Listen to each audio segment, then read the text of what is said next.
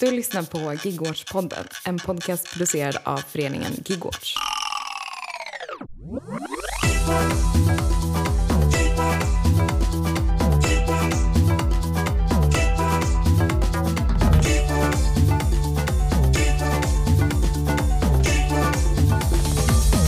Hej och välkomna till Gigwatch-podden. Eh, Jag heter Anton och jag sitter här med... Linnea. Och Linus. Mm, kul att sitta här med er idag. Eh, vad är det vi ska prata om idag egentligen? Ja, den erfarna Gigwatch-poddlyssnaren känner ju igen Linus kanske. Du har ju varit medlem i Gigwatch tidigare, men nu är du här i egenskap av gäst. Ja, precis. Jag, jag vet inte, var jag var med i podden någon gång kanske? Säkert. Annars eh, var jag omkring i alla fall. Under någon period. Eh, och nu är jag här som representant, antar jag, för eh, Kamratpostaren och för vä- vänstern på internet som stort. Eftersom du är den mest online personen vi känner. Är jag mer online Nej, än vad förlåt. du är? Nej, det var öppet mål. Du kan klippa bort. jag, vet inte, jag, har, jag har bilden av dig som också är extremt online, så... Ja, kan vara så. Mm. Jag är i alla fall här för att ställa dumma frågor. Du är inte så online. Nej, Nej. det, jag är inte uppvuxen med mobiltelefon och så. Mm. Jag är den generationen. Så att, men ehm, ja, så helt enkelt vårt tema idag handlar om vänstern på internet och framförallt vad man kan göra eh, i dessa tider. Liksom med information som sköljer över oss, eh, sociala medier som förändrar sina strukturer och, och så. Ehm, jag tänkte vi skulle börja med att gå tillbaka till ett ord som jag vet du och Jakob eh, förde upp eh, här i podden för, ja det kan ha varit något halvår sedan eller så. Um, sugifiering. Kan inte du berätta vad det är Linnea? Absolut. Um, sugifiering, när vi har pratat om det tidigare, eh, är det ett begrepp som är engelskt från början som heter enchitification, Alltså typ något blir mer shitty liksom. Eh, och eh, det skapades av någon amerikan tror jag, jag nu har inte hans namn i huvudet, eh, för att beskriva processen där sociala medier eh, börjar suga mer och mer. Eh, på det sättet att de blir sämre eh, att använda. De uppfyller inte de syften som man tänker att man skaffat. Eh, till exempel Facebook för, man kanske har skaffat det för att man vill hålla kontakten med vänner och för att kunna hålla koll på olika evenemang och följa olika roliga Facebook-sidor. Och sen efter ett tag så inser man att okej, men inget av de här grejerna dyker upp i mitt flöde. Facebook har liksom blivit någonting annat. Eh, och när man pratar om sugifiering eh, så menar man att den här processen, det är inte bara Facebook eller liksom vilken plattform det nu än är eh, som, som gör det här för att de vill typ sabba för användare eller de har någon sån ond plan, typ att de eh, vill sabba sin egen plattform utan då ser man det som en process där det på något sätt blir ofrånkomligt för att det blir som en trestegsraket eh, när man startar upp den här typen av plattformar. Att först vill man få in skitmycket användare. Man vill att alla ska regga ett konto på plattformen och börja använda den. Eh, och då behöver man göra den jättenice. Den ska vara gratis och det ska vara jättelätt att lägga upp saker och allting får massa spridning och det, det är roligt och kreativt och enkelt att skapa innehåll.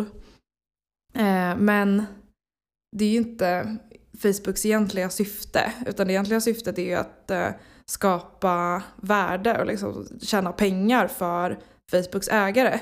Så att när man har gått igenom den initiala fasen av att eh, nu har man massa användare, okej, då måste man komma på ett sätt, hur ska vi tjäna pengar på de här användarna? Och det, det gör man genom att dra in massa annonsörer. Eh, man börjar sälja folks data, eh, man samlar in information så att man kan ha riktade annonser. Eh, plötsligt blir den här plattformen väldigt viktig för annonsörer att vara på för att kunna nå ut till de här jättemånga personerna som är hela tiden på, på den här plattformen. Så då skapar man liksom, då, då börjar man suga ut värdet ur användarna. Eh, Men det här är bara andra delen av raketen, eh, för det är en trestegsraket. Och sista delen är att man också vill börja tjäna mer pengar på annonsörerna. Eh, Så att om man tidigare eh, kanske, man kanske inte ens behövde betala för att eh, ha en Facebook-sida med för ett företag eller något sånt på Facebook. Eh, utan man kunde nå ut superbra ändå till alla de här användarna. Men, men eh, i det sista steget då börjar Facebook eh, bygga in mer och mer outreach eh, bakom betalvägg. Så att om man vill att ens inlägg ska ses av någon alls, då måste man hosta upp pengar. Eh, så det här var, jag vet inte om det var den långa eller korta versionen, men, men det handlar liksom om att så, man, man först vill dra in användare, eh, sen vill man dra in annonsörer eller liksom företag eller något sånt, och sen vill man kavla ut alla pengar ur dem tills, tills det bara är en blöt trasa kvar och en plattform som ingen gillar, ingen vill använda, men man ändå sitter där på något sätt och fortfarande använder. Och det finns ju däremot sl- i slutet framförallt finns det ju en ond spiral, vilket är när plattformen är så dålig att det är svårt att växa och få in mer människor. Då måste du istället göra den sämre för att klämma ut mer pengar och de som finns kvar. Um, så liksom verkligen krama så hårt du kan för att fortsätta få ut mer pengar även om din användarbas inte växer. Uh, vi ser ju typ Twitter speedrunnar ju det här nu fast Tjänar de ens några pengar? Nej, det är väl det. De försöker speedrunna det här nu men har misslyckats för att de har förlorat alla annonsörer. Facebook har ju också liksom verkligen blivit värre eh, där att, så att Facebook växer ju inte längre så de måste vara hårdare och, och liksom kra- krama hårdare om de stackars människorna som är där. Och när vi har pratat om det här i, i Gigwatch förut så har vi ju kanske framförallt inte haft eh, fokuset just på sociala medier utan eh, vi har ju då dragit parallellen till gigekonomin, att man kan se eh, väldigt likartade processer för många gigplattformar. Att det också handlar om att så i första steget så vill man dra in eh, massa användare, till exempel Uber eh, kunde man ju se det på att i början när Uber försökte etablera sig då ville man ha in supermånga Uber-chaufförer som kunde köra taxi. Ehm, och då gällde det att erbjuda dem ganska bra villkor. Det var ganska schysst att köra taxi för Uber och man kunde tjäna mycket pengar på ett enkelt sätt. Sen i nästa steg då vill man dra in massa användare som vill åka taxi. Så då gör man det jättebilligt att köpa taxi via Uber och man har alltid massa extra rabatter och eh, man har massa riskkapital som liksom finansierar allt det här. Eh, så att man vill få alla att använda Uber. Mm. Och sen i sista steget, då börjar man liksom höja, höja andelen av eh, ersättningen som Uber tar från chaufförerna så att de tjänar mindre och mindre. I många städer kan man, kan man ju se också att Uber kanske har konkurrerat ut delar av den vanliga taxin. Då har de liksom byggt upp ett monopol. Eh, de behöver inte alls ha de här eh, smidiga och prisvärda lösningarna längre. Det har vi väl, för, för Ubers del så är det väl framförallt att man kan se att det har slagit mot chaufförerna. Men man skulle ju kunna se på längre sikt till exempel om de etablerar monopol. Alltså, då, finns det ju, då behöver ju inte de ha en bra app eller billiga priser. Eh, om, man inte, om det inte finns några andra taxibolag. Nej. Nej, Deras Eh, mål var att ju välja att de två, två första stegen verkligen skapar sig ett monopol. Eh, och eh, deras business model är väl på något vis inte heller hållbar i det långa loppet om de inte lyckas med det. Eh, de kan inte fortsätta liksom hålla nere priserna så mycket om de i det långa loppet inte får undan alla konkurrenter. Um, vilket man har väl märkt att de har backat på vissa områden. Inklusive kollektivtrafik ville de konkurrera ut. Ja, men Just det. Ja. Mörkt. Mm. Istället för bussen så får man ta en Uber. Och det är ju liksom på något vis en, en, en, ett eko av vad som har hänt tidigare i historien. En stor anledning till att typ, lokaltrafiken i många städer i USA suger är att bilindustrin stängde, liksom verkligen gick hårt mot den för att stänga ner den. För att de vill att folk ska köra bil istället. Eh, och det liksom är fortfarande, hänger kvar idag. Och nu ser vi det igen. Mm. Det ska inte finnas några billiga och prisvärda alternativ som är smidigare än, än att ta taxi eller åka bil. Nej, det är så här, du måste betala maximalt för din individuella resa. Eh, Och den här sugifieringsprocessen kan också illustreras väldigt tydligt i exemplet med Amazon. Eh, Det är nästan liksom skolboksexempel på hur det går till. Amazon är ju idag en stor näthandel som finns internationellt i, i många länder. Eh, Det kommer från USA från början. Och sättet som Amazon har växt och tagit marknadsandelar på har framförallt handlat om att från början så, så gjorde man det väldigt lätt eh, på Amazon för små butiker och försäljare att lägga upp, eh, att, att, att eh, sälja sina grejer via Amazon istället för att ha en egen webbshop. Då fick de mycket bättre spridning. Det var lättare att nå ut och liksom så få folk att hitta grejerna de sålde. Eh, och parallellt med det så etablerade sig Amazon med så väldigt bra priser eh, för, för de som köpte grejer. Så att man man sög liksom in alla små webbshoppar och andra näthandlar. Speciellt inom böcker, för det är ju, Amazon var en nätbokhandel från början. Eh, men också alla konsumenter. Att om man ville köpa något då ska man bara gå till Amazon och bli en lojal köpare där. Sen när man liksom hade låst in alla i sin egen plattform, då börjar man vända det här till sin egen fördel istället. Att eh, de här webbshopparna tjänar inte alls lika mycket på, på Amazon i nuläget. De har fått massa nackdelar. Amazon prioriterar ner eh, varor från andra säljare till förmån för sina exakta kopior liksom, som de säljer själva. Och de straffar eh, människor som väljer att ha både Amazon och sin egen webbshop. Om du ligger på flera plattformar så blir du straffad extra hårt så du måste bara vara hos Amazon trots att de då som du säger också nedgraderar eller nedprioriterar där. Och, man, och de liksom har olika modeller där de vill att man ska betala extra om man vill att ens produkt ska synas. Samtidigt som det absolut inte på något sätt är gratis att sälja grejer via Amazon utan de, de tar ju en procent av allting.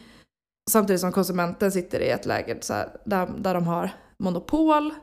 Det finns bara Amazon. Det är en stor del pissiga grejer.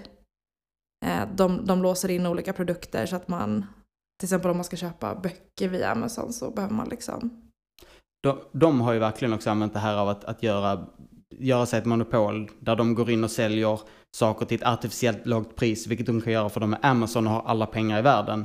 Tills konkurrenterna inte längre kan ja, konkurrera och eh, gå i konkurs. Och då kan de höja priserna för då finns det ingen som kan, ingen att konkurrera mot. Och det här är ju liksom så grundläggande ekonomisk teori och det finns ju lagstiftning mot monopol och så. Men på något sätt så, jag vet inte om det inte tillämpas på stora internationella företag i samma utsträckning? Det, det, det, finns ett antal grejer där. Det ena är att eh, lagstiftningen har inte riktigt hängt med i internet.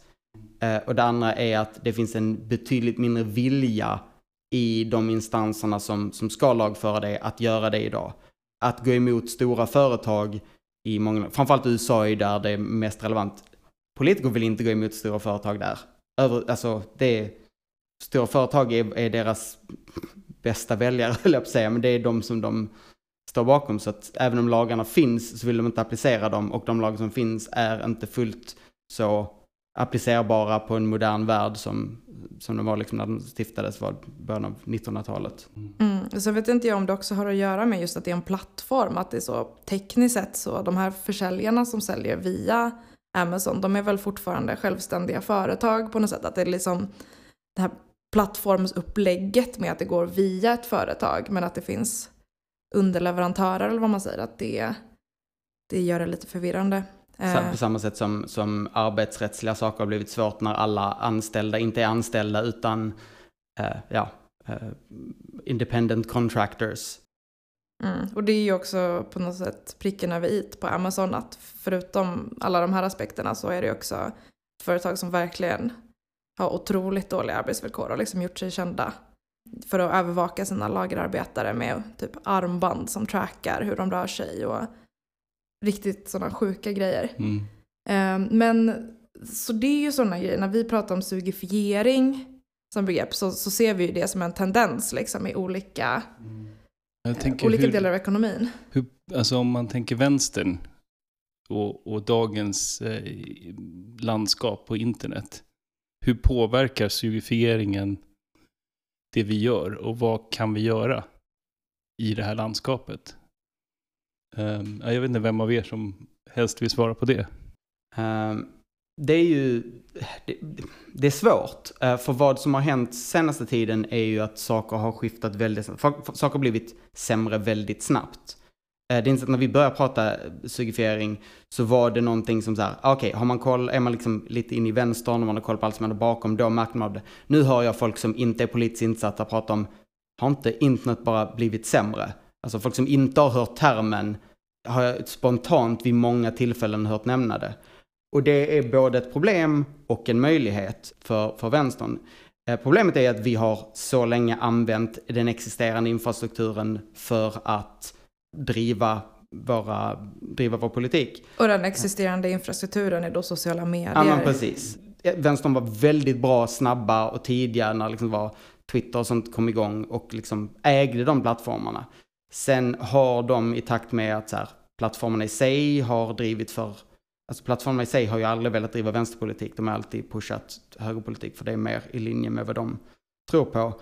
Ehm, men så över tid så har de blivit mer skiftade bort från vänstern och sen sämre. Eh, och nu är vi lite i ett läge där vi står utan en existerande infrastruktur att, att bygga på. Vi har liksom våra kanaler blir svagare och vi har ingen stark ersättare. Och det är väl därför nu vi måste ta den, för det är också en möjlighet. För att även om, visst vi förlorar våra plattformar, men alla andra märker som sagt också av att den, den existerande infrastrukturen inte funkar. Så nu finns ju liksom en, en möjlighet att hitta något nytt. Mm. Men, och kärnan i det här är ju på något sätt att vi har blivit beroende av sociala medier för att få ut information politiskt. Eh, och det kan ju vara både information liksom så, det är en demonstration på torsdag, alla borde komma hit, alltså så här, som, som mobiliseringsverktyg. Eh, men det kan ju också vara så, vi är en organisation, vi finns. Mm. Vi, vi, de här grejerna har vi gjort. Vi organiserade den här saken. Håll koll på, på vårt arbete. Eh, eller typ så. Vi har publicerat de här texterna eller liksom så. Säljer de här, den här politiska merchen eller de här böckerna. Allt sånt. Alltså jag tänker det är väl såklart att det är bättre nu att vi kan ha det på internet än att man behöver ha någon så postorderkatalog typ eller vad fan man nu Stå och skrika på gathörnet. Ja, precis. Stå utanför systemet och sälja proletären varje fredag. Men, men precis som du är inne på Linus så har ju vi byggt in oss på sociala medier. Vi har liksom lagt alla ägg i Mm. den korgen. Att så, I nuläget det finns jättemånga politiska organisationer på vänsterkanten som så bara har en Instagram-sida eller så, bara har en Facebook-sida. Om man vill ta reda på något de håller på med eller liksom de planerar, då måste man gå in på Instagram och kolla. Mm. De kanske och, inte ens har en mail. och, och där också, inte bara det har allting blivit sämre där i användarmässigt. Meta nu explicit ska ju nedprioritera politiskt content. Så är det din enda plattform så kommer du synas mindre i flöden. Uh, om du vill vara på threads nu, om du liksom går från Instagram till threads så kommer du vara nedprioriterad och undanskuffad. Uh, och om det då är din enda plattform så är du ju, förlorar du ju den reach du hade. Mm. Och det här adderar ju bara liksom till en ganska gedigen hög med nackdelar som redan finns med de här plattformarna. För att det känns som att ofta, ofta när man pratar om, eller så här, den här diskussionen om så, sociala medier, ja eller nej inom vänstern, alltså den har ju funnits länge. Det känns som att argumentet där kanske länge har varit så, åh det är dåligt att de, de säljer vår data, wow, det vill vi inte, du blir övervakad, det är ett stort företag. Att det blir det är ganska abstrakta argument. Eller det känns som att Mm. de flesta har varit så. Ja, ja, det gör de väl. Men kolla här, om vi lägger upp den här demonstrationen, då får vi 10 000 personer som går på den demonstrationen bara så. Det är skitlätt. Alltså så här, Mm. det här med data, det får väl någon IT-nörd fundera över liksom på sin kammare. Det är inte vårt problem. Medans i, eh, i nuläget så är det ju inte så. Alltså så här, ett, ett av de problem som jag tycker pratas minst om, men som är enormt, eh, det är ju att om, om man typ publicerar en text på Instagram eller liksom info om ett event eller någonting, eh, det är omöjligt att sprida utanför plattformen. Mm. Och det är omöjligt att söka efter. Alltså, det här borde man verkligen snacka om mer. Alltså så här, är det en Palestina-demonstration och du har typ en hemsida eller något, då kan du liksom skriva Palestina-demonstration. i Örebro på Google och det, det kommer upp. Gör du ett inlägg på Instagram och du inte har taggat typ en specifik hashtag som är sökbar, omöjligt att söka på. Eller ännu värre, de som lägger upp det bara som en story. Och man Åh, bara, men hur, va, Börja inte. Jag tänkte faktiskt nämna det. Alltså det. Jag tror att det tog en månad av liksom Palestina-demonstrationer innan jag fick upp någonting i mitt flöde. Och då ska det sägas att jag använder väl främst egentligen Facebook eh, och har försökt sluta använda Facebook. Mm. Fick eh, den här Blue Sky-invitationen av dig. Men, eh, men att, att det, det kom inte upp. Mm. Så, och, och då är jag ändå liksom vän med väldigt många vänstermänniskor. Alltså jag skulle gissa att det finns en hårt åtskruvad skruv på ordet Palestina på, eh, på Facebook. Allting som nämns Palestina hamnar, nu, hamnar nog i sin eget lilla flöde som de skickar rakt ut åt helvete. Mm. Ja men verkligen. Och det, ehm, det känns också som en sån sak som vi kanske underskattat. Liksom. Det algoritmiska flödet. Alltså så här, hur mycket som egentligen filtreras bort. Det, jag tycker det märks Nej. jättetydligt nu när man är på Twitter att externa länkar, om du länkar till någonting du har gjort externt, syns inte i flödet på alls samma sätt som bara jämf- jag, jag, nu kan jag jämföra ganska rakt av mellan Twitter och eh, Blue Sky. Och jag har säg, ungefär tio gånger fler följare på, på Twitter än jag har på Blue Sky. Sen är väl ungefär hälften av de döda konton. och det här- Men det är många fler i alla fall. Men när jag framför allt publicerar länkar ut så är det mycket mer interaktioner på Blue Sky som har mycket mindre algoritmiskt liksom behandling av flödet eh, än, vad, än vad Twitter har. Där Twitter nu hatar om du ska lämna den plattformen så därför Mm. ja, men sänker det, tar undan det. Mm. För att inte tala om om man försöker länka till en Instagram-post så går ju den typ inte ens att läsa Nej. om man inte har ett eget konto. Det blir ju liksom otroligt inlåst. Eh, och det här känns som en sån sak som kanske också underskattas lite för att det liksom har kommit krypande. Att det liksom har blivit det har inte alltid funkat så här med sociala medier utan det har varit liksom schyssta verktyg för mobilisering. Men nu närmar vi oss ett läge där det faktiskt så vi måste inse att så det, det funkar inte för att nå ut. Det funkar inte för att ha som enda plattform för organisation. Eh, och det tänker jag är kanske en diskussion man skulle behöva ha i, i större utsträckning. Vad gör man istället? Okej, men om det inte räcker med att sätta upp en Instagram-sida, vad gör man då? då? Jag pratade med eh, Åsa på Tankesmedjan Balans nu här helgen. Eh, för jag ska göra lite IT jag åt dem. Och de pratade om att deras hela tillväxt kom på Twitter. Det var så de liksom byggde hela sin, sin bas. Och de har ju märkt det att de har jättemycket svårare nu att nå ut för att de får mindre spridning på Twitter. Twitter är aktivt döende. Eh, där är färre människor. Så att, och då är det svårt. Vad gör man? Vad är liksom nästa steg? Ska man försöka bygga upp samma liksom, publik igen på en annan plattform? Ska man, ja jag vet inte, börja om från noll eller hur, hur, hur gör man? Det pratade ni väl om i den podden också, liksom, ska man migrera allihopa eh, till Blue Sky eller någonting annat? Eller funkar det liksom? Det... Mm. Och jag, jag tänker att det kanske inte riktigt finns några rätta svar där. Eh, men jag tror att det är ett feltänk att sitta och vänta på, så, på nästa sociala medier. Mm. För att de är, så här, de är inte likvärdiga. Alltså så här, man, kan inte, man kan inte kolla på TikTok och säga okej, TikTok i nästa Instagram som var nästa Facebook. Nu ska, alla, nu ska alla ha ett konto på TikTok istället. För det är inte samma sak. Alltså så här, TikTok är mycket mer likt YouTube i hur det ser ut. Så Mm. YouTube är bra om du vill lägga upp videocontent och kanske så SR eller film. Eh, Youtube är typ omöjligt att använda för att så sprida, så mobilisera inför en demonstration. Alltså så här, det är fel format. Om, du, om någon har skrivit en text, alltså så här, du kan ju inte dela den på Youtube på ett meningsfullt sätt. Du har inte ett nätverk av användare på samma sätt som Nej, och du inte når typ- ut till. Och inte ett textformat för överhuvudtaget. Alltså, så här, du kan ju bara lägga upp videos. Mm. Eh, Du kan ju lägga upp community posts men det är ju meningslöst. ja, vem Eh, gör det?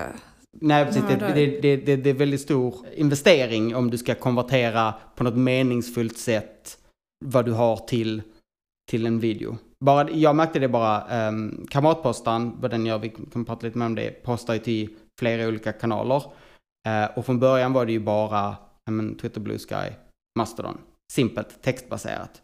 Men så ville jag gå över till Instagram också för jag vet att väldigt mycket vänstern är där. Och bara steget upp där till, okej, okay, då måste jag konvertera texten till bilder. Uh, och det var liksom ett stort steg. Det finns inget, alltså det finns inget vettigt steg som är nästan att konvertera det till video. Det är ju, går ju inte. Så varje steg till ett annat medium är stort och man måste liksom på något vis försöka avgöra, är det värt det? Mm. Blir det liksom, blir det någon meningsfull info man får över? Mm. Men jag tänker det, det betyder inte att så, det är meningslöst att ha ett konto på TikTok om man vill nå ut som politisk organisation. Så, precis som så. Man kan ju ha YouTube eller vad som mm. helst. Men det känns som att vi liksom har fastnat i någon sån tänk som kommer från Facebook. Alltså, okay, men det ska finnas en superplattform som är ett social medie och där det räcker med att vara där. Så har vi liksom, då kan vi nå ut med allt vi vill till alla vi vill. Och det, det funkar inte så. Alltså så här, Facebook är ju på något sätt en parentes. Alltså så här, det, det var en, en grej som funkade så. Sen har alla gått över till Instagram som är jättedåligt anpassad för ja. politisk content. Alltså så här, jag, jag mår dåligt av att tänka på alla, alla organisationer som lägger upp en, en Insta-story om att det är en demonstration. Och sen är det, that's it. Den är uppe mm. 24 timmar. Det är all information man får. Eh, litet, litet sidospår, men det är liksom man kan använda sociala medier för att få spridning på saker man gör och få ut vissa budskap. Men jag tror att det är jätteviktigt att landa i att det räcker inte. Man behöver egna plattformar också. Jag tror att det på något sätt är något vi har tappat lite och vi måste komma tillbaka till. Vi måste ha, man måste ha en hemsida. Det är det mest centrala. Men det finns säkert andra grejer också man, mm. man kan jobba med. Och då Man kommer måste... vi till kamratpostaren kanske, ja, eller? det kan vi väl göra. Ja. Jag ville berätta lite om, vad är kamratpostaren Linus? Så kamratpostaren är ett försök att samla alla, eh, framförallt autonoma vänsterevenemang i Sverige på ett ställe. Och det stället är en hemsida? Det är en hemsida. Kamratpostaren.se? Precis, kamratpostaren.se. Men också att samla på ett ställe men också att posta överallt var väl lite grejen att så här, eh, ursprungligen var ju idén, ursprungligen kom det här som, en, som ett tillägg till gnister.se som är den här eh, väldigt, väldigt bra hemsida där det finns evenemang i vänster-Sverige. För att det är jättebra att det finns en hemsida, men hur får man folk att se hemsidan? Man måste gå dit där folk är och vad folk är är eh, tyvärr Twitter. Um, så idén då var att men vi sätter upp något som hämtar evenemangen där och så lägger vi det på liksom, sociala medier för att driva trafik därefter så liksom växte idén fram att ja, men jag kan ju faktiskt haka på de här andra tjänsterna som finns så att vi får in alla evenemang och ut till alla olika tjänster.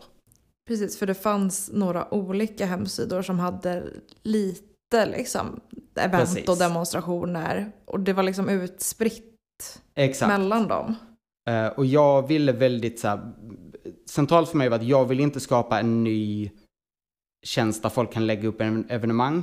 För så fort du skapar, det finns en, en eh, vad det, jag ska säga det, comic där han pratar om så att Åh, varför finns det 18 olika standarder? Jag ska skapa en standard som, så vi bara har en och därefter finns det 19 nya standarder.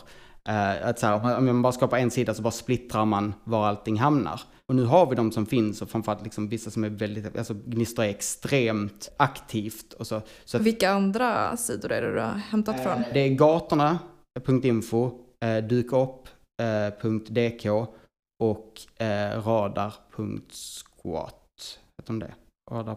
Ja, eh, det, det, det, är de fyra. Så det är en tysk sida som har lite eh, evenemang i Sverige, en dansk sida som har lite evenemang framförallt i eh, södra Sverige, Gatorna som är en svensk och så är det, är det Gnistor eh, som är huvudkällan idag. Och idén då var att istället för att skapa en ny standard så bara sammanför jag alla här eh, så att det finns ett ställe att hitta alla evenemang på och sen kan man då gå ut till de olika sidorna och få mer information. Både då för att göra att evenemangen får mer spridning men också för att kalendrarna ska få mer spridning så att folk kan se var kan jag lägga mina evenemang. när de märker att ett Facebook-evenemang inte längre når ut. För det är igen av ett problem, det läggs bara upp på Instagram, det läggs bara upp på Facebook. Så är du inte redan där och följer du inte redan där så får du inte reda på det. Och även om man följer det så får man inte ens upp skiten ibland för att Nej, det, så, det hamnar längst ner på grund av ens Mm. algoritmer. Exakt. Ja, jag var inne häromdagen och försökte hitta ett evenemang jag vet att jag har tackat ja till, som jag vet är i liksom den kommande veckan och jag kunde inte hitta det. Mardröm. Um, så det var, det, det, det var är kamratpostan. Också centralt för kamratpostan var att eh, allting skulle vara automatiskt så att jag inte behöver sitta och göra handpåläggning. Så här, jag har all respekt i världen för Jesper exempelvis sitter på Gnistor och lägger upp alla evenemang och gör allt det arbetet. Det är något jag vet att jag inte hade, skulle ha möjlighet att göra. Jag skulle liksom, det skulle falla bort med tiden. Så jag behövde någonting som var self-sustaining så att säga. Men det är väl ändå att det, att det finns en människa bakom som eh, ordnar och eh, på något sätt väljer ut lite och sådär. Det, det är väl också viktigt, alltså det känns som att alla Ja, såna här ja. automatiska tjänster svämmas ju ofta över. Ja, precis. Kamratpostan kan inte existera utan manuellt arbete i något steg Mm. tidigare. Alltså, för, för jag har funderat, det var länge diskuterat, ja men kan man ta något sätt som där liksom ett öppet ställe där folk kan bara lägga upp evenemang? Går inte. Det kommer spammas. Det, kommer, alltså, Mm. det finns inget sätt att göra det som inte kräver ett kontinuerligt arbete från en människa. Och snälla gud, kan ingen svara att men, man, men AI då? Nej, det kommer behöva en människa i the foreseeable future för att det ska funka bra. Och jag tänker också specifikt när det är politiska evenemang så blir det väl Mm. också en lite känsligare aspekt att det inte bara är så den lokala eh, bostadsrättsföreningen lägger upp någon så sticklingdag utan man Nej. vill ju också om det, är, om det läggs upp ett info så det kommer vara en demonstration som arrangeras av de här. Då vill man ju kunna lita på att så, okay, men det är de här, Mm. den här organisationen som har lagt upp det. Eh, det är liksom inte, det är ingen desinformation liksom eller någon, någon som inte egentligen står bakom det liksom som, som hittat på olika eve- evenemang. Ja, precis. Att det är politiskt ökar ju alla, risk, all, liksom alla riskfaktorer. För då är det inte bara det här spammet som alla, liksom öppnar ett öppet webbformulär på någonting så kommer du få spam. Men om du gör det och är det politiskt så kommer du dessutom ha väldigt riktat, väldigt specifikt spam från människor som väldigt specifikt vill attackera den politiska åskådningen. Ehm, Och med AI så har de liksom ett, helt, ett väldigt kraftfullt verktyg. Mm.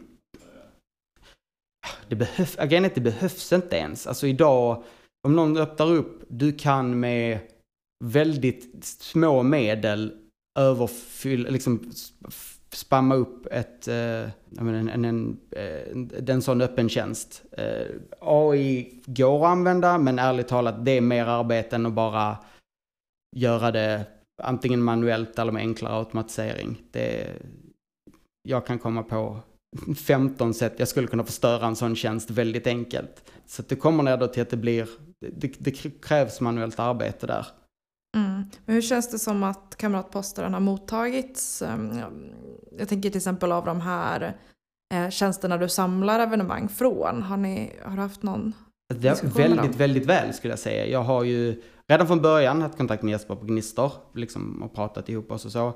Eh, sen har jag eh, dykt upp, har gett mig access till deras repos. Jag har faktiskt varit inne och gjort ändringar vid något tillfälle i deras kod för att ändra hur flödet ser ut, för, för att få ut någon information på rätt sätt. Gatorna satte upp ett separat nytt RSS-flöde, eh, mer eller mindre för mig, för tidigare så hade de ett RSS-flöde som var både evenemang och bloggar blandat och jag behövde bara evenemangen. De satte upp det. Jag har varit i kontakt med Radar och fått hjälp av dem med för att få kritisera dem. Men de, av någon jävla, de har någon IT-snubbe där som tyckte det var, de, istället för ett RSS, bara ett RSS-flöde så behövde de ha ett API av någon anledning. Som är mycket svårare att fixa Det med är, eller? mycket, det, det är mycket mer avancerat på en nivå som det nog inte hade behövt vara. Och framförallt så var det svårt att hitta var jag hittade viss information så att jag fick ta kontakt med dem och eh, via deras eh, IRC-kanal och få hjälp med hur jag gjorde det. Så jag har liksom varit i kontakt med alla och alla är väldigt, varit väldigt hjälpsamma och alla är väldigt för att de vill ju att evenemangen ska komma ut. Det finns liksom ingen prestige här. Det man vill är att få ut de här evenemangen så att så många människor som möjligt ser dem. Och nu undrar jag hur många av våra lyssnare som hängde med i det som Linus sa, men det kanske inte... ja, Det, Kanske några. Inte, inte jätteviktigt allt det tekniska. Det viktiga är att jag har, jag har varit i kontakt med alla, eh, alla olika tjänsterna och fått hjälp på olika Mm. sätt. Ehm, och de har varit väldigt öppna och väldigt, väldigt här, villiga. Vilket jag tror är en kombination då av att ehm, det är vänstermänniskor som är sugna på att sprida vänsterevenemang och att utöver, ja, det finns ju både och ibland, ibland IT-människor, men det finns många IT-människor som är väldigt glada över samarbete och får liksom sprida och hjälpa till och så. Det finns också absolut IT-människor som är absoluta rövhål och inte vill hjälpa till och så, men um, det finns många av dem som är väldigt sugna på att hjälpa till. Men jag tänker, Linnea, du pratade om vad du tyckte att vänstern skulle göra i, i det här läget liksom med sugifieringen. Vad känner du Linus, om du skulle liksom ge något råd eller skicka med någonting till, till folk som, som vill eh, vara aktiva på nätet, eh, sprida information. Vad, vad är det man ska tänka på? Jag tror, det här är svårt, för jag har funderat på det här mycket och det är svårt eftersom, eftersom det bara är svårt. Jag tror det är viktigt att börja se plattformar som verktyg, alltså sociala medier som verktyg och inte som ett hem. Eh, det är viktigt att ha någonstans där man är fristående från dem. Sen kommer man fortfarande i dagsläget behöva dem om man vill nå ut. Har du en hemsida så är det väldigt svårt för folk att hitta den. Ehm, men använd de, de plattformarna och se dem som kanaler på samma sätt som du kanske ser klistermärken på stan som en kanal för att nå ut. Det är, liksom, det, det är verktyg, det är inte där du bor. Jag tror också kanske att vi, vi har blivit lite ovana vid att man behöver jobba aktivt för spridning. Alltså så här, innan sociala medier fanns då var det ju skitsvårt att mobilisera. Alltså så här, man får ha Mm. någon jäkla flygblad eller liksom så, någon sms-lista. Alltså det, det krävdes ju jobb för, för varje person man skulle nå ut till med informationen. Och sen nu så är det som att vi har blivit så vana vid att alltså, men man gör en bild typ och så lägger man den på Instagram och sen har vi, sen har vi gjort vårt för att få spridning. Och jag, jag tycker att jag em, stöter på den attityden ibland just i, i diskussioner kring så, ska man ha en hemsida? Hur ska man, Mm. vad, vad har en hemsida för roll typ för en organisation? Att folk är lite så, mm, men det är ändå ingen som kollar vår hemsida. Och det blir Mm. lätt en ond cirkel för att så, det är klart som fan att ingen kollar er hemsida om ni ett, aldrig lägger upp något på hemsidan, två, aldrig länkar till hemsidan någonstans. Att det är på något sätt att, jag tänker som Kamratposten, att samla grejer på ett ställe, det är ju det första steget. Men sen måste man ju jobba med spridningen för att få folk att hitta dit. Mm. Och det, det tror jag också är lite lurigt, eller så här, för jag tror att innehållet måste komma först. Alltså man kan inte länka till en sida som inte har någon info, utan man måste börja med att lägga upp alla grejer man vill att folk ska se på hemsidan. Sen börjar man peka folk dit. Och Mm. inte så, åh, vår hemsida, om, om, om vi får massa besökare, då kanske vi börjar lägga upp något. Hålla utkik, gå in och kolla. Eh, så, så det är ju liksom så, alla texter man publicerar, det finns så mycket bra skrivet idag. Eh, som bara lagts upp som Instagram-inlägg. Omöjligt att hitta. Alltså även för en själv. Mm. Går inte att länka till någonstans, går inte att söka upp i efterhand. Superinlåst. Fatta hur mycket kunskap och hur mycket liksom så politisk debatt som liksom bara rinner ner i vasken. Istället för att det kan så, det ligger också på en hemsida. Då kan man länka till den, man kan hitta den när som helst.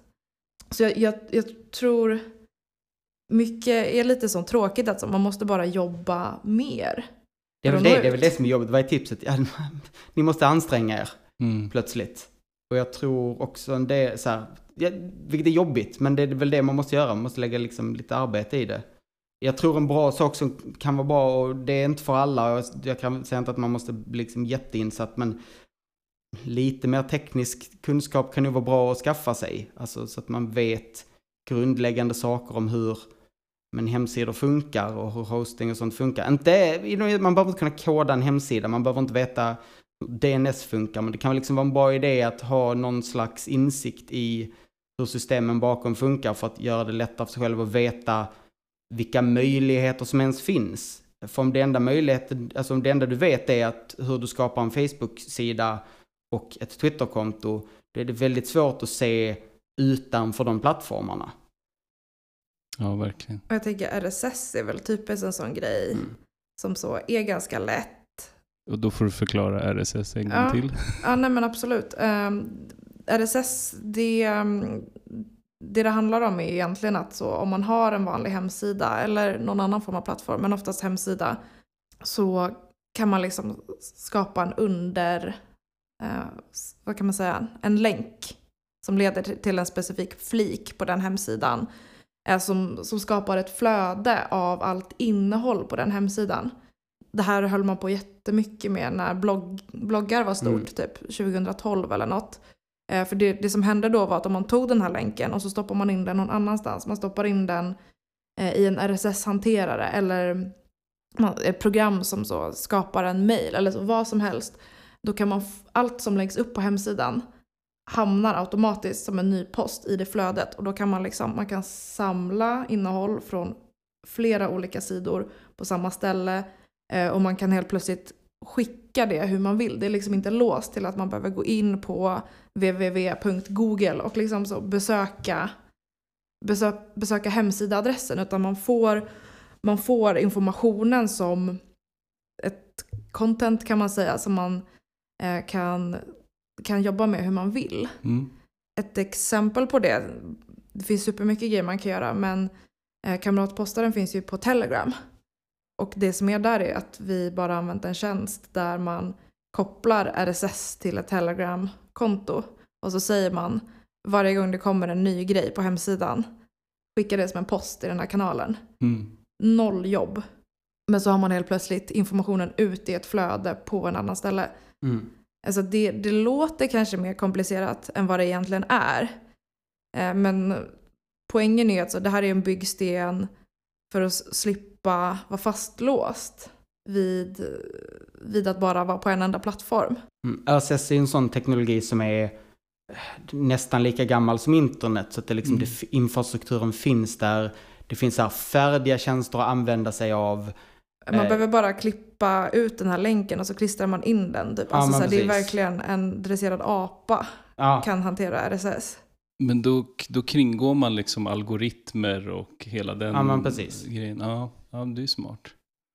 ehm, det är ja, men, om- om ni någon gång använde typ Bloglove back in the day var ju bara en RSS-läsare där du stoppar in ett antal RSS-flöden och så Mm.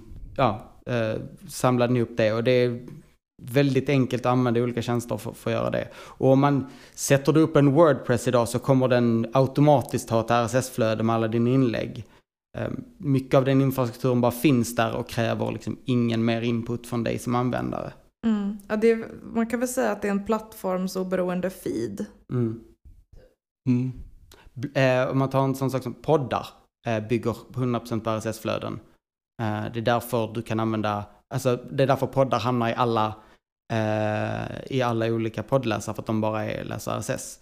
Och det är ju det som till exempel, på tal om en shitification, Spotify, Spotify försöker gå ifrån nu när de låser in sina egna, gör liksom Spotify Eh, exklusiva poddar är för att de vill komma ifrån den här öppna, fria eh, liksom protokollet som är öppet för alla och göra det till bespoke plattformslåst. Mm.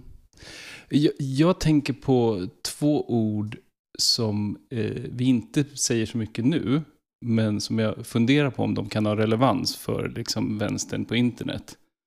Eh, för några år sedan så pratade man mycket om så trollfabriker och liksom, eh, folk som medvetet, framförallt ex- extremhögern som medvetet liksom, spammar internet med, med sitt innehåll. Och sen pratar man också om filterbubblor. Att man var Mm. inlåst liksom med sina gelikar på något sätt. Men är det, ehm, ja, är, är det relevant fortfarande och är det något vi måste förhålla oss till? Eh, det skulle jag säga att båda de sakerna är relevanta fast har skiftat lite i hur de, hur de, hur de känns. Typ så här filterbubblor, definitivt fortfarande ett problem men sen har man också insett att okej det finns en väldigt rimlig anledning att hålla sig i sin filterbubbla för att precis utanför bubblan är det bara fullt av nazister. Till stor del också på grund av, av uh, um, de här trollfabriker och så. Alltså i, idag ska du använda Twitter fortfarande måste du låsa ner skiten. Du måste du måste stänga, stänga och liksom blocka och så det är liksom ett fulltidsarbete bara för att få göra det drägligt. Eh, för annars kommer ditt flöde bara vara fullt av skit. Du kommer bara, dina mentions kommer bara vara fulla av skit. Mm. Men jag Ehm. funderar också på filterbubbla, alltså som du är inne på att det har skiftat lite eh, betydelse också för att, eller det känns som att när man började prata om filterbubblor då handlade väl det mycket om att man, så, man byggde sin egen filterbubbla. Mm. Man valde liksom, de här personerna vill jag följa, de här kontona vill jag blocka.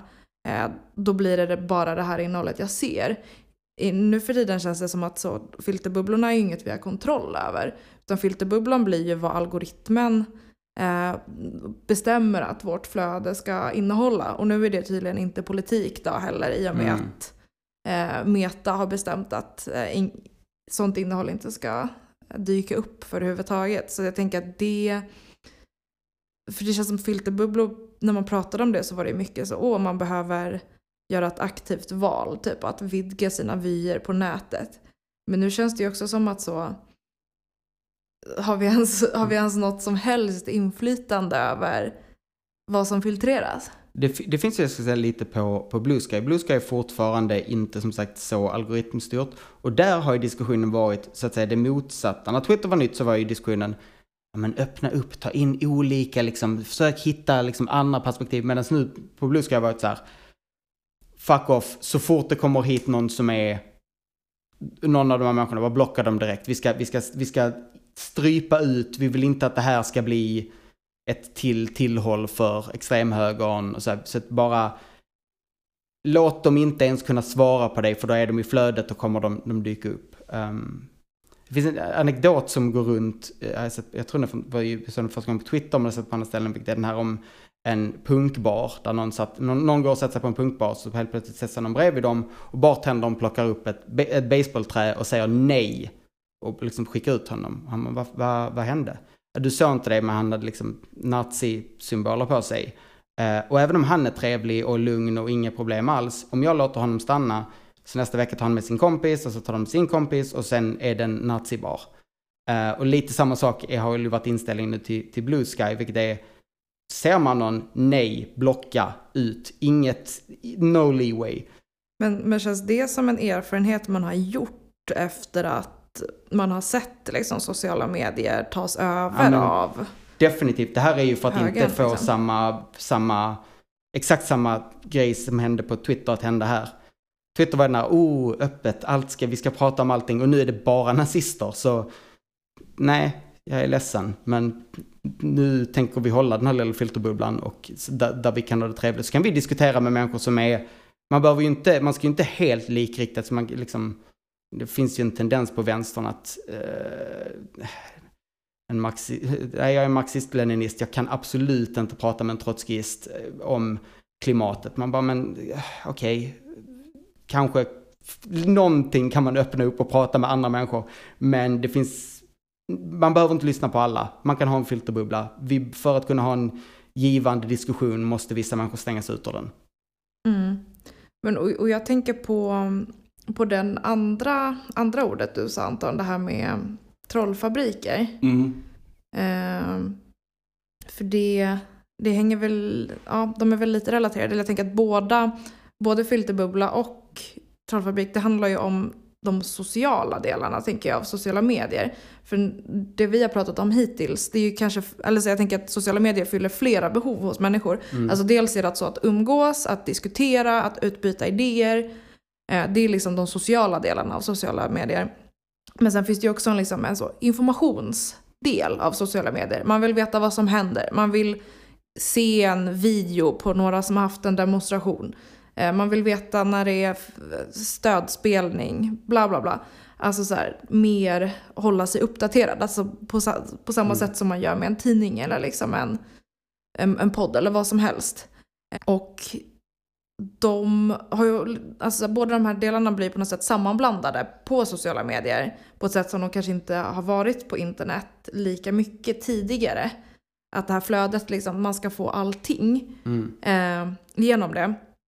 Och jag, jag tror också att det är lätt, alltså när, när man pratar om så, okej men vad, vad blir nästa steg? Vad ska vi göra utan sociala medier? Att man fastnar i att så man, man, eh, man ska få med allt liksom, i det här som ersätter. Alltså, okay, det är absolut så här, en hemsida, det är, inte ett social, det är inte en social träffpunkt om det inte är typ ett forum eller något sånt. Men en vanlig hemsida där det står liksom texter i olika flikar, alltså det är ju inte socialt. Mm. Det är ju bara infodelen. Och Ja, ja vad, vad, vad, ska man Nej, säga? Men är det att man, då undviker man den, liksom, att, att det kan spammas eller att det kan... Alltså, ja, precis, att, man, att, man undviker att, man, att det kan spammas, man förlorar ju också den delen. Men jag tror också att man kanske bara får acceptera att så det, det kan vara, man kan behöva ett hörn av nätet som inte är en diskussionsplattform, mm. utan där det bara finns info. Det är extremt valid att ha något som postar, att inte ha ett kommentarsfält på sin på sin blogg eller på sin nyhetssida. Alltså, det är, vi har ju märkt alltså, många sajter som med åren har insett att det går inte. Mm. Men också att, att det är lätt att fastna i det också. Att så, okay, men om vi ska ha något som ersätter sociala medier, då måste, det, då måste det vara allt. Hur kan vi få in det sociala i vad det nu är för ny plattform som kommer? Och jag tror att det är den svåraste delen. Att så, det är lättare att sätta upp en infoplattform än ett community. För det blir ju på det, det på något sätt liksom ett internetsammanhang.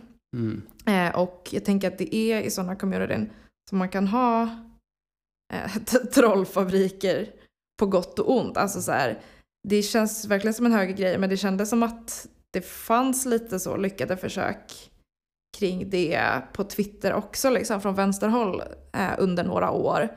Kanske specifikt kring liksom bloggen Det enda alternativet och liksom så konstiga vänstertwitter, eller vad man kallade det. Alltså det var lite smalt, men det var ändå att som man det gjordes olika försök där man kände att okay, men det, det kanske går att styra lite mm. opinionen. För det är mycket det trollfabriker handlar om tänker jag. Att man vill styra samtalet på plattformen genom att ge sig in i det med vad säger man, med oärliga intentioner. Man, man säger något annat än, än det man egentligen menar för att liksom få en viss reaktion. Mm. Eh, Medan de andra tänker att så, Åh, det här är, nu ska vi mötas på idéernas öppna marknad. Dags att vässa mina argument. Mm. Och sen blir de ägda för att det inte är en ärlig debatt. Alltså det, det är så mycket av hur den, den första vågen av sociala medier togs emot var ju med en sån otrolig naivitet. Så här, ja, ja, ja här kommer bara diskussionerna kommer flöda, de bra idéerna kommer komma upp. Alla är journalister. Oh, vi ska liksom bara, nu blir det frihet. Och det man inser är att det, man kan inte bara låta det flöda. Det är precis samma sak som vi pratade om innan. Man kan inte bara öppna ett, ett, ett formulär där folk kan lägga in evenemang. Det går inte. Tyvärr går det inte att bara öppna upp det och låta människor ah, bete sig fritt och så blir det den bästa lösningen. Man måste man måste moderera, man måste liksom jobba väldigt hårt med, med vem som får vara med och var. Um, alltså trollfabriker är ju tyvärr något som inte kommer gå att komma ifrån nu. Och det är så här, hur ska man lösa det? Med jättemycket arbete är det jobbiga svaret. Det finns, inget enk- det finns ingen enkel lösning, det är bara väldigt, väldigt, väldigt mycket arbete. Mm. Men det mm. låter som att man kommer få vara lite mer aktiv om man vill ta del av eh, nyheter och, och, och, hitta kamrater på nätet eh, inom vänstern. Ja, ja, men det känns verkligen som att vi, vi är liksom i någon slags mellanläge. Att de här försämringarna på sociala medier av sig själv börjar tvinga folk att hitta andra plattformar. Att nu, nu är det inte bara så en ideologisk övertygelse som gör att folk inte använder Instagram utan så Instagram är fett dåligt. Mm. Eh, men alltså, vi, ma, så det finns massa olika liksom, små projekt eh, som jag tycker är värda att nämna liksom, som håller på men det finns liksom inget kanske riktigt som har slagit igenom. Eh, alltså, vi har Kamratpostaren, vi har Gnista.se, eh, vi har Mediakollen som samlar liksom, ehm, både bloggar och poddar och ehm, Eh, artiklar från olika vänstertidningar. Vi har Radio Noden som är en app och en hemsida som också samlar eh, olika poddar. Eh, vi har också en del eh, nyhetsbrev som organisationer och till exempel Kamratpostaren har, börjat experimentera lite med. Eh, vissa organisationer skickar ut nyhetsbrev regelbundet och har liksom egna prenumeranter. Eh, och Kamratpostaren har ju också två olika nyhetsbrev. Mm. En, en med autogenererat innehåll som bara är liksom det som står på sidan och en som är lite mer det här är som att följa någon på Twitter. Typ. Så du får lite nyheter, du får lite tips, du får någon bra blogg. Mm, en som faktiskt är, kräver lite arbete, vilket är varför jag har outsourcat det. Um, Men jag tänkte på, um, alltså, ni pratar ju om att liksom, eh, man kanske måste få upp kunskapen om eh, hur man ska använda internet bland vänstern. Och för inte så länge sedan så gjorde vi ju en eh, skrivargrupp eh, där vi skrev eh, Wikipedia-inlägg. Där vi liksom lärde ut hur man kan använda Wikipedia som aktivist.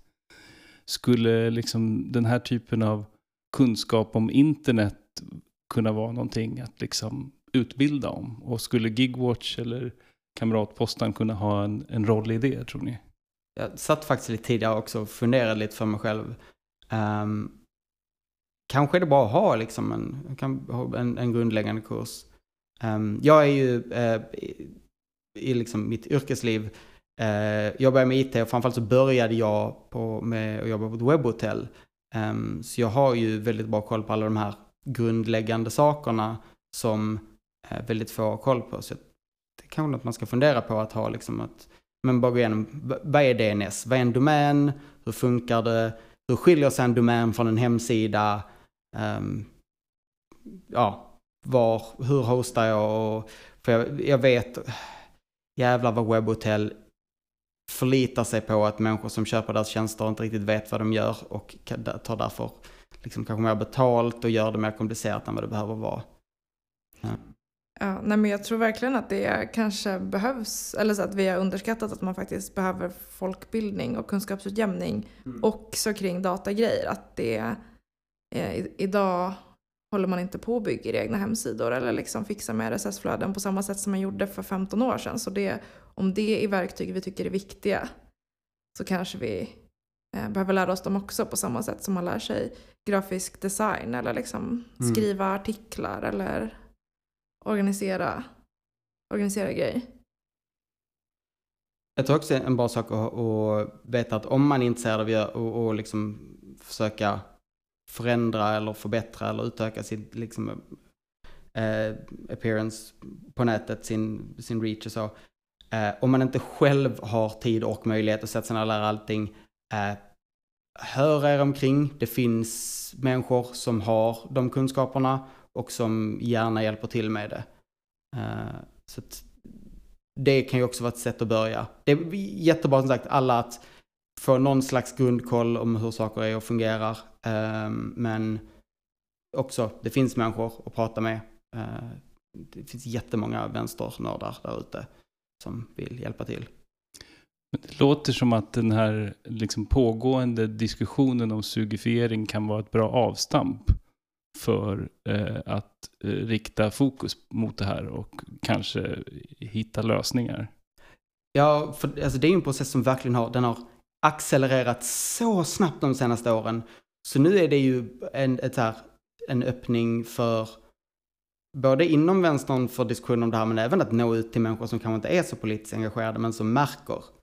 Um, det är ju, jag menar, alla som använder typ Google nu har jag märkt det senaste året att det suger nu. Vilket också är jättedålig timing nu med att alla plattformar går sönder. Så nu skulle vi behöva en bra sökmotor och så kajkar Google.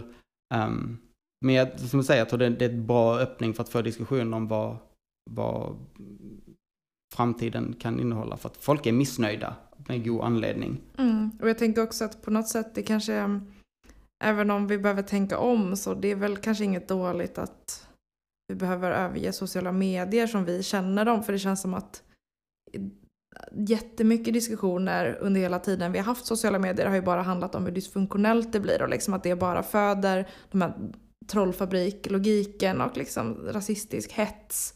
Och att det, det faktiskt, även om vi kanske lärt oss använda plattformarna så är det ju inte plattformar som har tjänat våra syften i särskilt stor utsträckning. utan möjligen för att dra ihop till liksom någon fet demonstration någon gång ibland. Så jag tror att vi har verkligen allt att tjäna på att eh, röra oss härifrån till våra egna spelplaner. Eller som du sa, att man lär sig att använda dem som ett, eh, ett, ett medel, inte som ett hem. Eller Ja, liksom precis. att man inte... Ja. Um, ja, fast, och, och, och igen, som, nu sitter vi och upprepar vad den andra sagt, men som du säger att det, det är jättesvårt att bygga ett socialt media. Um, som man så här, ska, åh, ska vi bygga vårt alternativ, ska vi bygga vår eget Twitter eller whatever. Jättesvårt. Hitta andra sätt som löser era, era problem, som täcker de behov ni har. Uh, för vi kommer inte bygga typ vänsterns egen Twitter, för det är jättemycket arbete som är inte i förlängningen tjänar våra syften. Ja, nej men vi får passa på att göra lite reklam också. På lördag den 24 februari i Stockholm eh, så har vi livepodd med Gigwatch. Så att om man vill se oss live eh, och vara med och bidra till, till, till oss och kanske framförallt till klimatkampen eh, så är det ett utmärkt tillfälle att komma. För vi har nämligen eh, tema klimatet på livepodd som arrangeras i samarbete med eh, Take Concrete Action.